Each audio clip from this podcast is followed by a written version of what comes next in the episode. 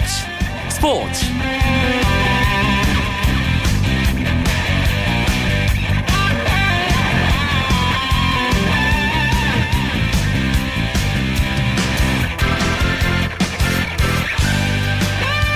여러분 안녕하십니까? 화요일 밤 스포츠 스포츠. 아나운서 이광용입니다. 쌀쌀해진 날씨 속에 프로야구 한국 시리즈 열기는 더욱 뜨거워지고 있습니다. 어제 1차전에서 짜릿한 역전승을 얻으면서 기선제압에 성공한 삼성과 불펜진의 난조와 결정적 실책으로 뼈아픈 역전패를 당한 두산이 2차전 승리를 위해 선발 투수 필승 카드를 꺼내들었습니다. 삼성 라이온즈는 토종 에이스이자 포스트 시즌의 강자인 장원삼 선수가 마운드에 올랐고요. 반격을 해야 하는 두산은 삼성의 천적 에이스 니퍼트가 마운드에 섰습니다. 가을에 강한 장원삼, 삼성에 강한 니퍼트 중 누가 오늘 한국 시리즈 2차전 압도했을지 궁금한데요. 1승 앞서가는 삼성에게도 끌려가는 두산에게도 반드시 잡아야만 하는 오늘 2차전 현재 경기는 삼성의 9회 말 공격이 곧 진행되는 상황 원정팀인 두산 베어스가 6대 0으로 앞서가고 있습니다. 프로야구 한국 시리즈 소식은 잠시 후 야구 기자 연결해서 자세하게 알아보도록 하겠고요. 먼저 오늘 들어온 주요 스포츠 소식부터 정리해드립니다.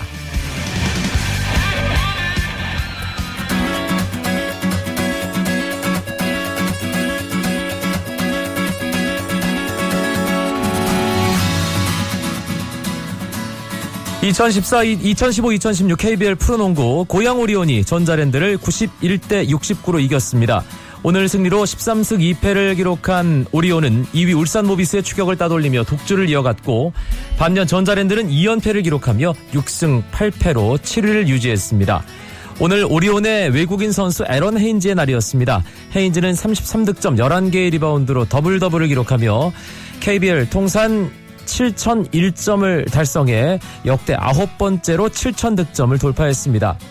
허일영 선수는 3점 슛 3개 포함 17득점으로 승리를 뒷받침했고 오리온 이승현도 11득점 11개 리바운드로 더블 더블 기록했습니다.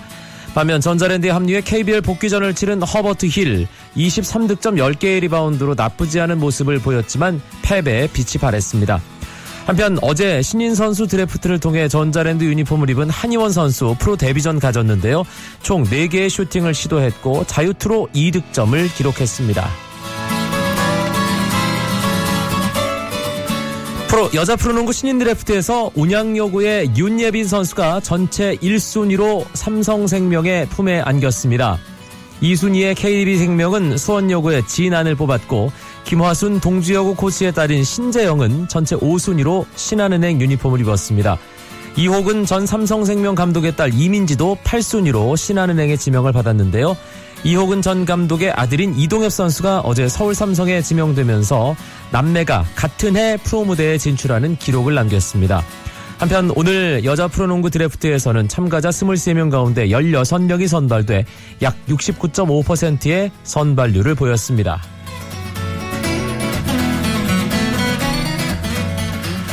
프로배구 V리그 여자부에서 최하위 KGC 인삼공사가 2위 GS칼텍스를 제물로 시즌 첫 승의 기쁨을 누렸습니다. 인삼공사는 여자부 1라운드 경기에서 외국인 선수 헤일리의 38득점 활약에 힘입어 GS칼텍스를 세트 스코어 3대 2로 이겼습니다. 오늘 경기도 여자부 풀세트였네요. 지난 시즌 최하위 팀이었던 인삼공사 이번 시즌 개막 후 2연패 뒤 첫 승을 따냈고 승점 25점, 승점 2점을 추가하면서 한국도로공사를 제치고 5위로 올라섰습니다. 남자부에서는 우리카드와 삼성화재가 만났는데요. 경기 아직 끝나지 않았습니다. 지금 삼성화재가 세트스코어 2대 1로 앞선 채 4세트 진행 중이고요. 4세트에서는 우리카드가 15대 12로 앞서 있는 상황입니다.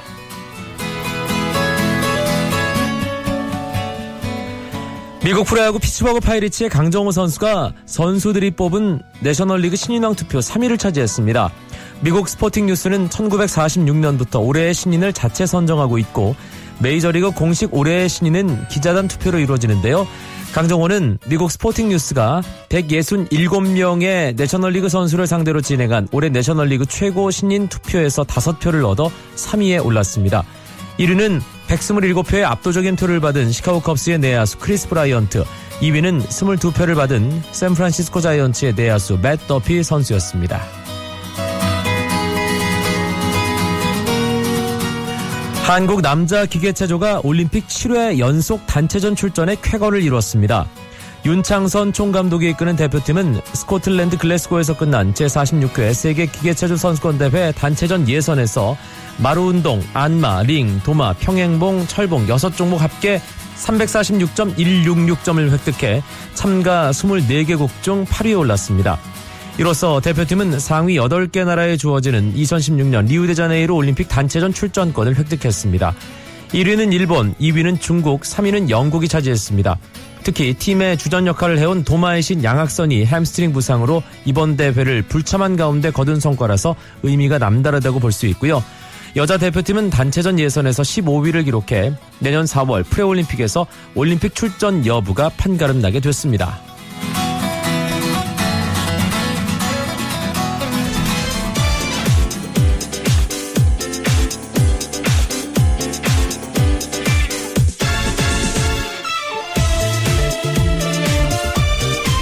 즐기는 스포츠 추억과 감동도 덤으로 드리겠습니다. 스포츠 살롱 시간 김은식 작가와 함께합니다. 어서 오세요. 예, 안녕하세요. 아, 이 스포츠와 관련된 이슈는 참 끊이지 않습니다. 예, 그렇죠. 아, 이영만리 뭐 이런 좀 예. 진부한 표현 써야 될 것 같은데 지구 정 반대편에서 우리 어린 선수들이 참 멋진 스포츠 역사를 그렇죠. 아, 우리 국민들에게 안겨주고 있습니다. 정말 지구 반대편인데요. 예, 칠레에서 열리고 있죠. 지금 17세 이하 세계 청소년 월드컵. 우리 대표팀이 굉장히 선전 중인데 뭐 그걸 계기로 우리나라 청소년 축구 대표팀이 만들었던 추억의 순간들 한번 떠올려 볼까 합니다. 김은식 작가 이 말씀 들으면서 몇몇 순간들 자연스럽게 그렇죠. 떠올리시는 분들 계실 텐데 청소년 축구 대회 정확하게 말하면 이제 아, 10대 예. 중후반에 그렇죠. 이 조금은 어린 축구 선수들의 대회를 말합니다. 20세 이하, 17세 이하 대표적으로 두 대회가 있죠. 그래서 이제 피파에서 음 이제 공식적으로 개최하고 있는 대회들이 연령대별로 뭐 성인 대표가 성인 월드컵이 있고 뭐 20세 이하 그리고 17세 이하 그리고 뭐 남녀 이렇게 여섯 개 대회를 개최하고 있는데요. 1977년부터 이제 19세 이하 청소년들만 출전하는 음 세계 청소년 축구 선수권 대회가 먼저 시작이 됐었는데 그 뒤에 1985년에 16세 이하 대회가 신설이 됐 다가 1991년에 각각 20세 이하, 17세 이하 이렇게 또 조정이 됐죠. 4강 신화라는 말 우리 참 친숙한데요. 사실 2002 월드컵 이전만 해도 4강 신화하면 1983년 멕시코 세계 청소년 축구 대회 그 얘기를 하는 거였잖아요. 그렇죠. 음, 사실 근데 사실 이제 그때 83년 멕시코 대회 때 말이죠. 음, 우리나라가 사실 본선에 나갈 수 없는 상황이었거든요. 멕시코에 아시... 가지 못하는 상황이었던 그렇죠. 거죠. 아시아 예. 대회에서 3위를 했기 때문에 이제 좌절된 상황이었는데 음, 또 공교롭게도 출전권을 가지고 있었던 북한이 아시안 게임 도중에 판정 불만으로 심판을 폭행하는 사건을 벌인 적이 있어요. 음. 그래서 피파에서 공식적으로 2년간 이제 그 공식 대회 출전 정지 처분을 받게 되는 그래서 이제 우리나라가 대신 출전하게 됐는데 아마 뭐 그러, 그래서 더 좀 오기가 자극이 되지 않았을까 싶기도 한데요. 당시에 박종환 축구 대표팀 감독이 굉장히 엄청나게 음, 강하게 팀을 단련했다. 뭐 굉장히 여러 가지 그 전설적인 얘기들이 전해 내려오는데 뭐 예를 들면은 멕시코 고산지대 이 좀 산소가 희박한 이 환경에서 열심히 뛰려면은 예, 미리 적응을 해야 된다. 그래서 방독면을 선수들이 쓰고 태릉 선수촌 뒷산을 막 이렇게 뛰어 올라갔다. 뭐 이런 그 만화 본 기억이 나요.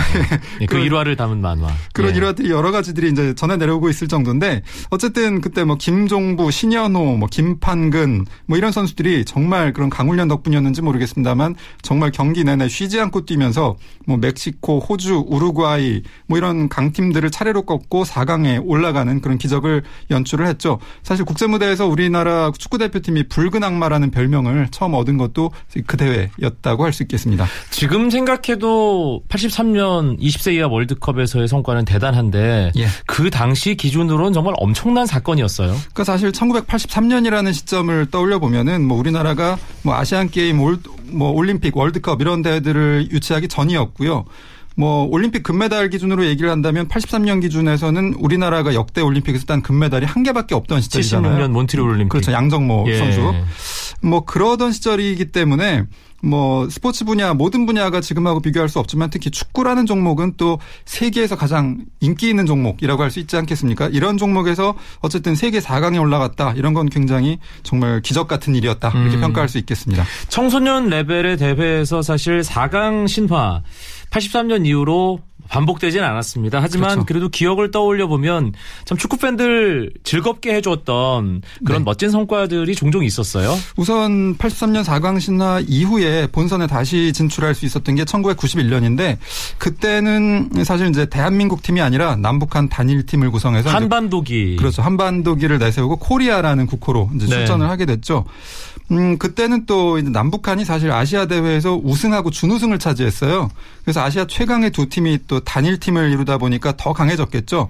그때 뭐 결국 본선에 나가서도 아르헨티나를 꺾고 8강까지 진출하는 성과를 냈는데 그때 뭐 재밌었던 게 뭐 남측에서 강철, 박철, 뭐 북측에서도 최철, 윤철 뭐 이렇게 하여튼 외자 이름에다 철자 들어간 선수들이 굉장히 많았어요. 그럼 당시 감독님은 어떻게 불렀을까요? 글쎄요. 뭐 철아 철뭐 이렇게는 안 될 테고 뭐 강철, 뭐 최철 뭐 이렇게 불렀겠죠 아마. 예. 뭐 사실 세자 이름인 선수 중에서도 또 그때 철자 들어간 선수들이 많았는데 조인철 선수 기억나고요. 그렇죠. 예.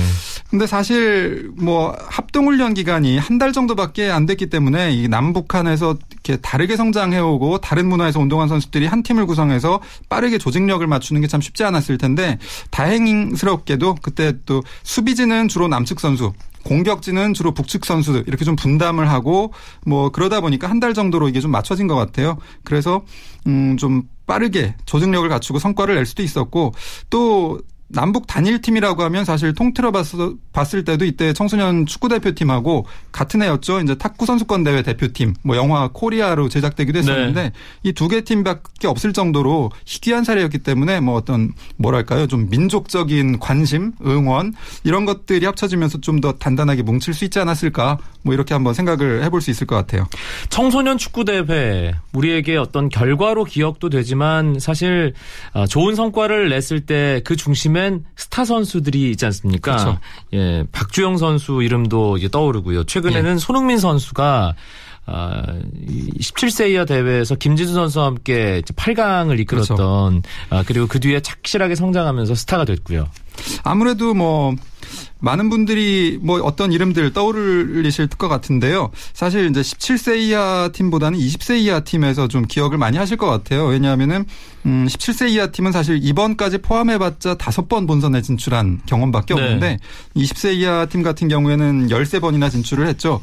뭐 사실 성인 대표팀 같은 경우는 월드컵의 조별 예선 통과는 좀 어려워도 일단 본선까지는 꾸준히 진출을 하고 있잖아요. 해마다 이제 대회 때마다 연속 진출을 하고 있는데 청소년 팀들 같은 경우에는 일단 나가기만 하면은 좀 올라가는 경우도 있는데 본선 진출이 좀 과제인 경우가 많아요. 그러니까 아시아 최강 자리를 아직 확고히 하지 못한 셈인데 음 20세 이하 팀들 기준으로 보면은 1997년에는 뭐 이관우, 박진섭, 뭐 설기현, 뭐 서기복 이런 선수들이 출전을 해서 본선 진출은 했었는데 뭐 예선 통과는 못했었고요. 99년도에는 또 이동국, 김은중 이런 선수들이 또 활약을 했었죠. 나이지리아 대회요. 그렇죠. 그리고 2003년도에는 어 이제 최성국, 정조국 뭐 이런 선수들이 활약해서 오랜만에 16강에 진출을 한 적이 있었고요. 2005년 대회가 참 뭐 박주영, 신영록 뭐 이런 선수들 뭐 어떤 의미에서든지 많이 이제 기억을 하실 텐데요. 뭐 아시아 대회에서는 굉장히 큰 활약을 하고 멋진 모습을 많이 보였는데 역시 세계 대회에서는 조금 좀 어려웠죠. 조별리 예선을 통과하지는 못했었습니다. 반면에 2009년도에는 20세 어, 이하 그 월드컵에서 대형 유망주는 없었지만 조직력을 바탕으로 8강까지 진출했던 성과를 했었고요. 이때 멤버들이 뭐 박희성 선수 또 오재석 선수 뭐 지금 일본에 가 있는 오재석 선수 이런 선수들이 좀 활약을 했었고요. 2011년에는 뭐 장현수, 이종호 또 뭐 이런 선수들이 활약해서 16강까지 진출한 적이 있었고 뭐 마지막으로 최근에는 2013년에 어, 지금 성인 대표팀에 뛰고 있는 권창훈 선수 뭐 이 선수 활약으로 8강까지 진출했던 예, 기억이 있죠. 터키 2013 20세 이하 월드컵 얘기까지 해주셨는데 저는 개인적으로 김은식 작가가 빼놓으신 2007년 캐나다 예. 20세 이하 대회 예. 기성용 선수가 중앙 수비를 봤었는데 그때 선수들이 참 공을 재밌게 잘 찼던 물론 그렇죠. 예. 조별리그 통과하지는 그렇죠. 못했습니다만 성과를 내진 못했지만 예, 그때도 그 기억이 납니다. 20세 이하 월드컵 우리나라 어떤 역대 성적이랄지 주요 선수들 정리를 해드렸는데 17세 이하 대회는 어땠는지도 살짝 짚어보죠. 예, 앞에 잠깐 말씀드렸습니다만 17세 이하 대회는 이번 대회 지금 출전하고 있는 대회를 포함해서 본선에 진출한 게 딱 다섯 번밖에 안 돼요. 그러니까 좀 많이 진출을 하진 못한 셈인데 1987년하고 어, 2009년에는 8강까지 올라갔었고요. 2003년, 2007년에는 조별 예선을 통과하지 못했는데 음, 그 중에서 2009년에 8강 진출했던 주역 바로 전에 이제 말씀하셨던 그 손흥, 손흥민 선수 그 대회 끝나고 바로 독일 함부르크하고 입단 계약 맺고 이제 분데스리가로 진출해서 뭐 지금 이제 전성기를 누리고 있죠. 네. 2003년 대회 때는 어, 사실 그 한국축구협회에서 이제 유소년 유학 프로젝트라는 걸 운영을 했었죠. 그래서 어린 선수들을 뭐 축구 선진국에 유학을 보내서 좀, 좀 들성 부른 그 나무들은 좀 크게 좀 키워보자. 그 일기로 프랑스에 건너왔던 선수 양동현 선수라는 선수가 굉장히 화제를 모았었죠. 지금 울산 현대 그렇죠. 공격수로 네. 활약하고 있는 선수죠. 이, 이 당시가 이제 우리나라로 돌아, 한국으로 돌아와서 이제 첫 선을 보이는 대표팀에서 이런 무대였기 때문에 그 당시에 굉장히 움직임이 역시 유학을 갔다 왔더니 다르다 뭐 음. 이러면서 많은 기대를 모았는데 또 뭐 많이 활약을 해줬죠. 근데 뭐 그 뒤에 뭐 부상도 조금 있었고 약간 좀 불운이 겹치면서 이 당 뭐 지금도 굉장히 훌륭한 활약을 하고 있지만 이 당시 기대를 생각하면 조금 앞으로 좀갈 네. 길이 있다 뭐 이렇게 생각을 할 수 있겠습니다. 그리고 2011년하고 2013년에는 본선에 음, 가지는 못했는데 그래서 올해 칠레 대회에서 6년 만에 본선에 복귀를 한 그런 대회인데 뭐 곧바로 뭐 굉장히 가뿐하게 조별 예선을 통과하면서 뭐 굉장히 또 뭐 많은 국민 여러분들을 기쁘게 해드리고 있는 것 같습니다. 올해는 아무래도 공격수 이승우 선수가 주목을 많이 받았는데 뚜껑을 열고 보니까 오히려 뭐 팀 전체의 힘이 더 크게 좀 주목받고 발휘되고 있는 것 같아가지고 그리고 승승장구하고 있는 것 같아서 조금 더 고무적으로 볼 수 있는 부분이 있지 않나 이런 생각을 해봤, 해봤습니다. 브라질, 기니, 잉글랜드가 있는 죽음의 조 B조에서 2승 그렇죠. 1무 참 역사를 써나가고 있습니다. 어, 브라질을 월드컵에서 꺾은 것도 처음이었고요. 그렇죠. 그리고 첫 두 경기 모 모두 이긴 것도 처음이었고, 예. 아, 16강전이 한국 시간으로 목요일 오전 8시 이제 벨기에를 상대로 피파 랭킹 1위 팀을 상대로 하게 되는데 KBS에서 중계 방송 준비하고 있습니다. 또 제가 중계하니까 많이들 관심 가져주시고 예, 봐주셨으면 좋겠습니다. 아, 17세 이하 월드컵 피파가 주최하는 가장 낮은 연령대의 대회입니다. 지금 뛰고 있는 이승우 선수 포함해서 수비수 이상민 선수, 골키퍼 안준수 선수, 아, 또 미드필더 김정민 선수 많은 선수들이 있는데 이 선수들 선수들이 앞으로 5년, 10년 후에 또 어떤 선수가 될지도 참 궁금한 부분입니다. 그렇죠. 뭐 이승우 선수한테 굉장히 좀 뭐랄까요, 좀 스포트라이트가 많이 집중 독점되어 있었던 음, 그런 느낌도 있었는데 이승우 선수도 굉장히 잘해주고 있지만 정작 또 어, 조별 예선에서 골을 넣었던 뭐 장재원 선수, 오세훈 선수 이런 선수들도 또 기대를 부풀리고 있는 네. 것 같고요. 뭐 사실 그 역사를 훑어보면은 사실 1981년 대회부터 이 최순호라는 골잡이가 이 청소년 대표팀에서 이제 얼굴을 이제 드러내기 시작했고요. 그 뒤에 뭐 김종부, 이임생, 이관우, 정조국, 또 박주영, 손흥민 뭐 청소년 대표팀을 이끌었던 선수들 이름이 그대로 또 성인 대표팀의 주역이 됐고요. 또 또 프로 무대, 또 해외 진출한 선수들 이렇게 우리 축구를 이끌어왔던 것 같습니다. 그래서 지금 활약하고 있는 지금 이제 17세 이하 대회에서 활약하고 있는 선수들도 조만 조만간 음, 한국 축구의 주역으로 또 주목받게 되지 않을까 더 큰 빛을 받게 되지 않을까 이렇게 기대를 하고 있습니다. 꼭 그렇게 됐으면 좋겠습니다. 네. 우리 어린 선수들 선전 기대하면서 기원하면서 스토리로 즐기는 스포츠 김윤식 작가와도 인사 나누겠습니다. 고맙습니다. 예, 감사합니다.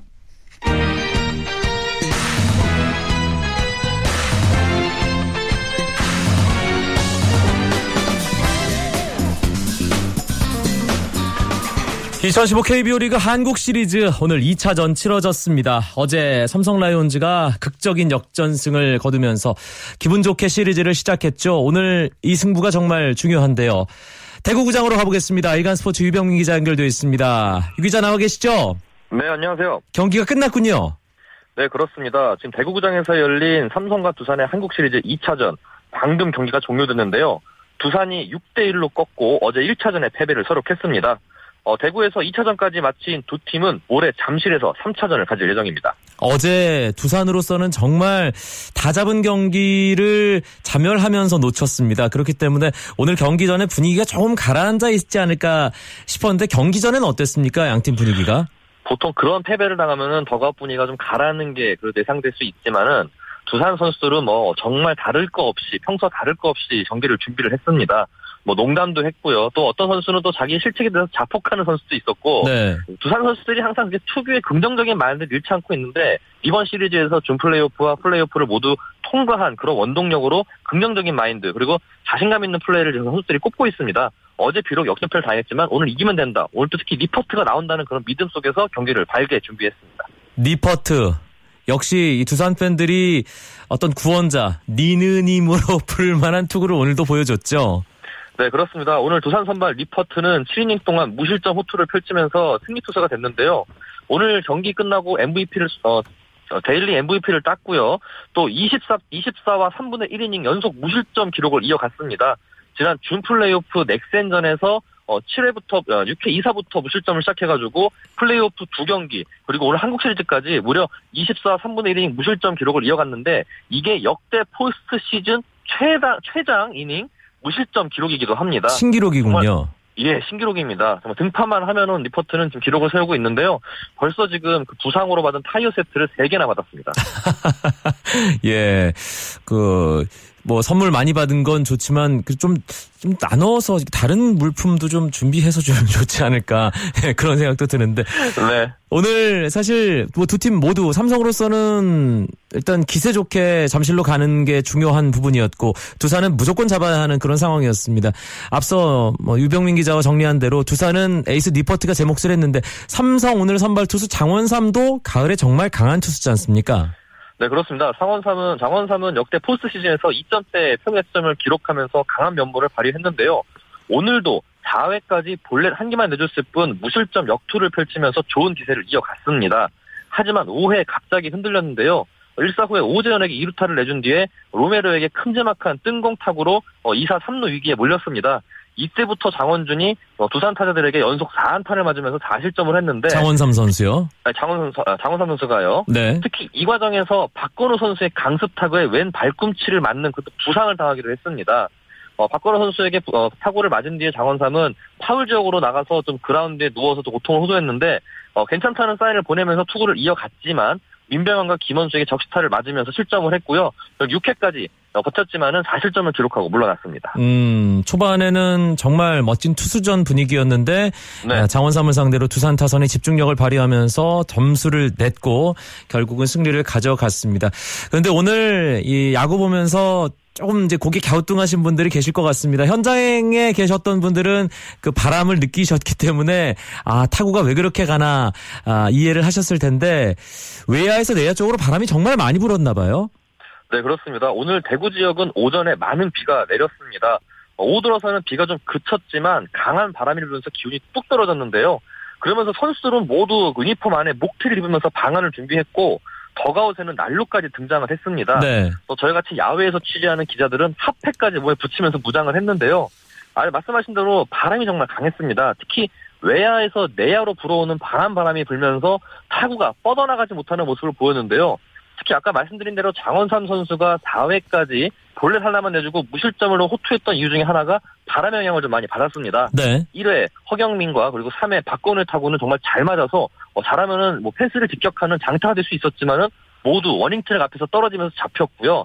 니퍼트 같은 경우에도 바람 영향을 받았습니다. 어, 채태인의 타구, 5회 채태인의 타구, 그리고 어, 7회 아, 나바로의 큼지막한 타구가 모두 외야 warning track에서 잡혔는데 어, 니퍼트는 맞는 순간 어, 장타를 예상했는데 그 잡히니까 본인도 좀 멋쩍게 웃으, 어, 웃으면서 마운드를 내려간 모습 보였고요.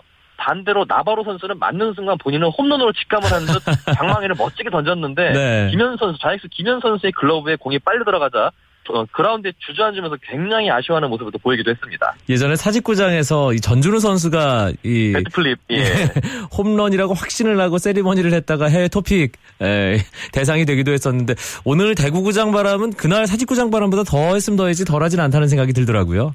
네, 그렇습니다. 오늘은 정말 바람이 많이 불었고요. 또 외야 선수, 외야수들 같은 경우에는 타구가 높게 뜰 경우에 이것을 타, 처리하는데 굉장히 애를 먹었습니다. 네. 타구가 뻗지를 못하면서 낙하 지점이 흔들렸고 전 어, 후, 후진 수비를 하고 있던 선수들은 뒤늦게 타구 사고의 낙하 지점을 파악하고서는 막 달려 나오는 모습들이 여러 번 나타났습니다. 오늘 두산 타선 변화가 좀 있었죠. 네, 그렇습니다. 그 전에 먼저 언급할 것이 어제 1차전에서 정수빈 선수가 번트를 시도하던 도중에 박근홍 선수의 공에 맞아서 부상을 당했는데요. 어, 밤 늦게까지 병원 검사를 한 결과 다행히 뼈에는 이상은 없었지만 왼손 검지에 어, 열상을 입으면서 여섯 바늘을 꿰매는 수술을 받았습니다. 네. 오늘 반창고를 감싸고 야구장에 나타났는데 어, 김태형 감독은 정수빈 선수가 현재 타격이나 수비가 모두 안 되기 때문에 경기 후반 대주자로는 기용할 수 있지만은 오늘은 어, 일단은 대주자로 기용할 수 있지만 3차전부터는 지명타자로 가능할 것 같다 이렇게 예상을 했는데요. 그러면서 오늘 그 자리를 박건우 선수가 2번 타자 우익수로 선발 출장을 했습니다. 그리고 또그 어, 정수빈이 맡던 중견수 자리는 민병헌이 자리를 했는데요. 박건우는 오늘 안타 한 개를 때려내고 득점을 올리는 등 자신의 역할을 또 다 했습니다. 또 어제 좀 아쉬운 실책을 보였던 1루수 오데일이 빠지고요. 외국인 타자 로메로가 투입이 됐는데요.